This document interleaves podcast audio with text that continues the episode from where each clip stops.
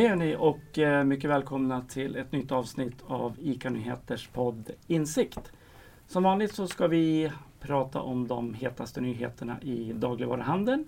Idag är det Ellen Larsson, Susanne Berzelius och jag som har fått förtroendet eftersom redaktionschefen Pontus Edman håller på med annat.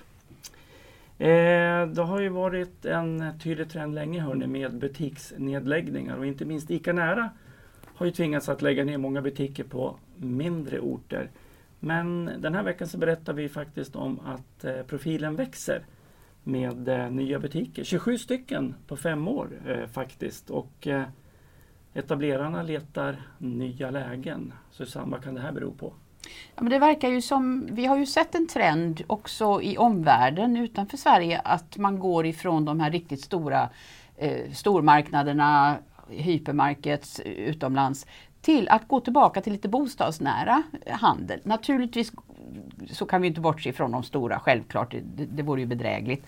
Men, men nära butikerna, eh, egentligen inte bara ICA utan även till exempel Willys hemma, går ju bra. Och eh, det, det efterfrågas god service, personlig service, man känner sina kunder, man hejar på dem, man kan deras förnamn man, man står till tjänst med det, det de närbo, näraboende vill ha runt omkring det, det konsumenterna efterfrågar. Och det verkar som om vi, vi, det är naturligtvis en miljöfråga också tror jag för många konsumenter, att man vill inte behöva ta bilen, man vill kunna promenera till butiken.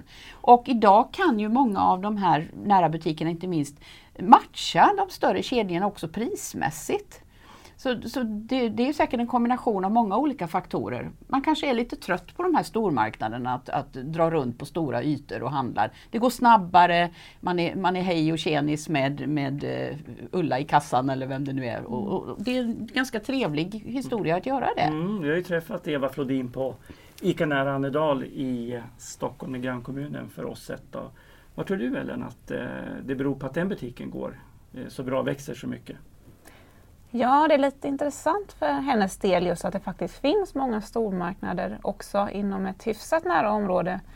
Något kanske på gångavstånd och definitivt på bilavstånd, men att det går så bra ändå. Men jag tror det ligger mycket i det du är inne på lite, att det kanske finns en trend kring att många väljer att eh, handla nära sitt boende om man kan det och många, framförallt barnfamiljer tänker jag, kanske inte ens har bil om man bor mm. i storstadsområden. Det här är ju ett storstadsområde ändå, även om det inte är mitt inne i Stockholm. Mm. Ja. Vi tittar lite grann på Willys hemma också i det här numret. Mm. Eh, GFK-siffror visar att de har betydligt fler kunder. Eh, lojaliteten ökar, snittkvittona är högre. Vad beror det på just att Willys hemma som är en lite parallell till ICA Nära går så bra? Men det är ju säkert motsvarande förklaringar fast med en kanske ännu mer tydlig prisprofil. Eh, man, Willys är välkänt och uppskattat. Eh, det här är deras lillebror som finns i, i närheten av där man bor eller i citylägen och eh, det attraherar väldigt många. Jag tror att det är motsvarande förklaringar där. Mm. Willys har ju ett starkt varumärke, mm. eller har mm. blivit ännu starkare. Vad kan det betyda Ellen för framgångarna för lilla Willys hemma? Eh, ja, det är nog jätteviktigt. Men jag kan som konsument kan jag känna att Willys hemma är lite mera en doldis ändå. Jag har faktiskt aldrig sett de, det här konceptet själv ute och det hur många finns det totalt sett i Sverige det nu? Det finns 50 stycken. 50 stycken. Ja. Så det är ju inte jättemånga, Nej. det är inte tätt emellan dem. Det eh, finns en hel del i Västsverige och sådär men, men lite glesare i, i, tror jag i storstadsområdena. Mm. Mm. Hörrni, I måndags så arrangerade Svensk dagligvaruhandel och HI ett seminarium. De pratade bland annat om eh, utmaningarna för dagligvaruhandeln, eh, konkurrensen från inte minst eh, krogar och kaféer som mm. tar ganska mycket. Och då uppmanade Jonas Arnberg på HI branschen att utveckla fler tjänster. Ni måste bli bättre på färdiga rätter och sånt. Och du Susanne var ju på Hemköp Sundbyberg nyligen och mm. tittade på deras satsning. Du kan väl berätta lite mer om den?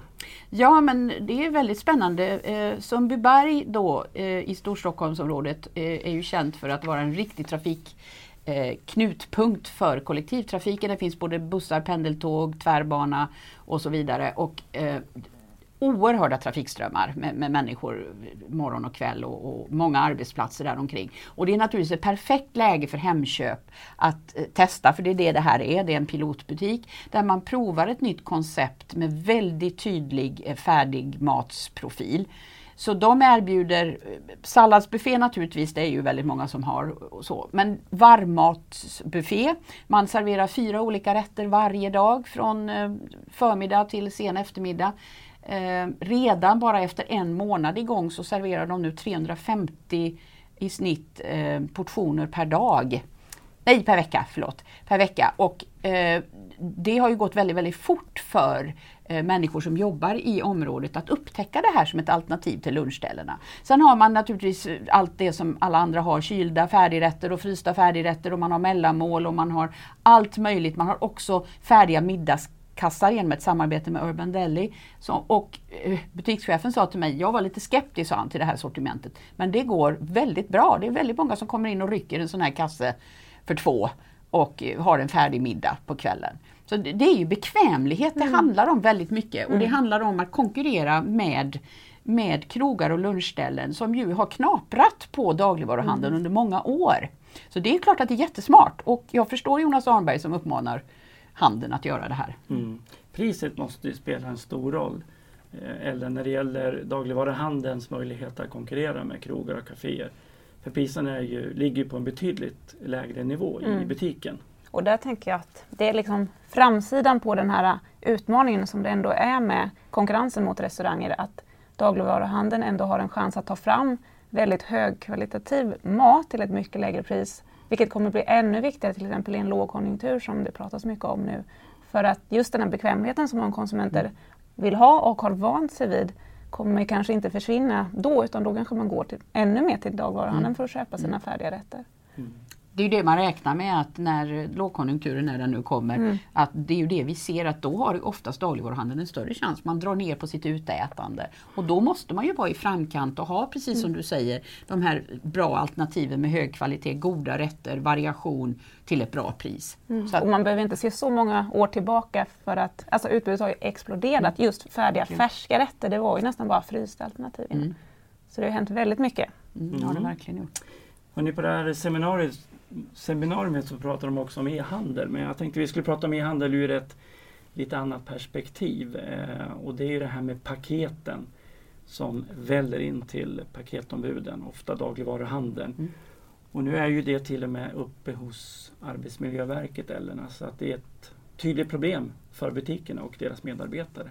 Ja, och de tar liksom ett helhetsgrepp om hela e-handeln kan man säga, hela kedjan från då e-handlarna transportföretagen till butikerna och man började med postombuden på butiksnivå. Och det är framförallt snabba volymökningar som gör att butiker inte hinner anpassa lokalerna. Men man kan också se till exempel att om eh, paketen packas fel och de tunga hamnar längst upp i postburarna så är det ju liksom risker för rygg och annat sådär lyft. Och Arbetsmiljöverket kan ju bara granska en arbetsplats i taget. Men genom att liksom lyfta, en hel, lyfta fram en hel kedja och granska flera delar så vill man ändå lyfta fram hur, de mm. tätt förank alltså, hur nära förankrade de är. Mm. Eh, de här liksom arbetsmiljöriskerna hänger ju ihop över hela kedjan på något sätt. Och, det är intressant. Där har man ju sett att butikerna har ju länge klagat på, på den här floden och att man har begränsade utrymmen och, och det, det, kostar mycket mer i, i arbetsinsats än vad man får igen då i ersättning. Eh, men, men nu så finns det då att samhället börjar titta på det här och mm. få upp ögonen för att det här är lite halvjobbigt, tror jag. Eh, att det kan bli förslitningsskador mm. och belastningsskador för, för mm. personalen. Så det är säkert ett riktigt grepp tror jag. Många butiker låter de här skåpföretagen eh, öppna eller ta del av ytor också. Instabox till exempel mm. som växer ganska mycket. Kan det vara en lösning Susanne för, för branschen, för dagligvaruhandeln? Ja, det tror jag absolut på många sätt. Dels platsutrymme, dels sparar det ju personalen inte minst som inte behöver ha den hanteringen. Man har inte den här frustrationen och stressmomentet med köer som växer. Utan var och en har sin kod och går, kunden hämtar ut den här själv. Jag tror definitivt att det blir, vi får se ännu fler av det. Och inte bara, det kommer ju och, och säkert att, avlasta handeln när arbetsplatser och eh, an, andra, sätt, andra ställen så får man de här paketlös eller de här skåpslösningarna. Mm. Hörrni, ni får läsa mer om det här i eh, veckans nummer av eh, ICA-nyheter. Ett eh, fullmatat nummer som vanligt och missa inte heller nyhetsflödet via vår nya app och ICA Nyheters dagliga nyhetsbrev Update. Då tycker jag vi önskar alla tittare en trevlig helg. Absolut. Hej då.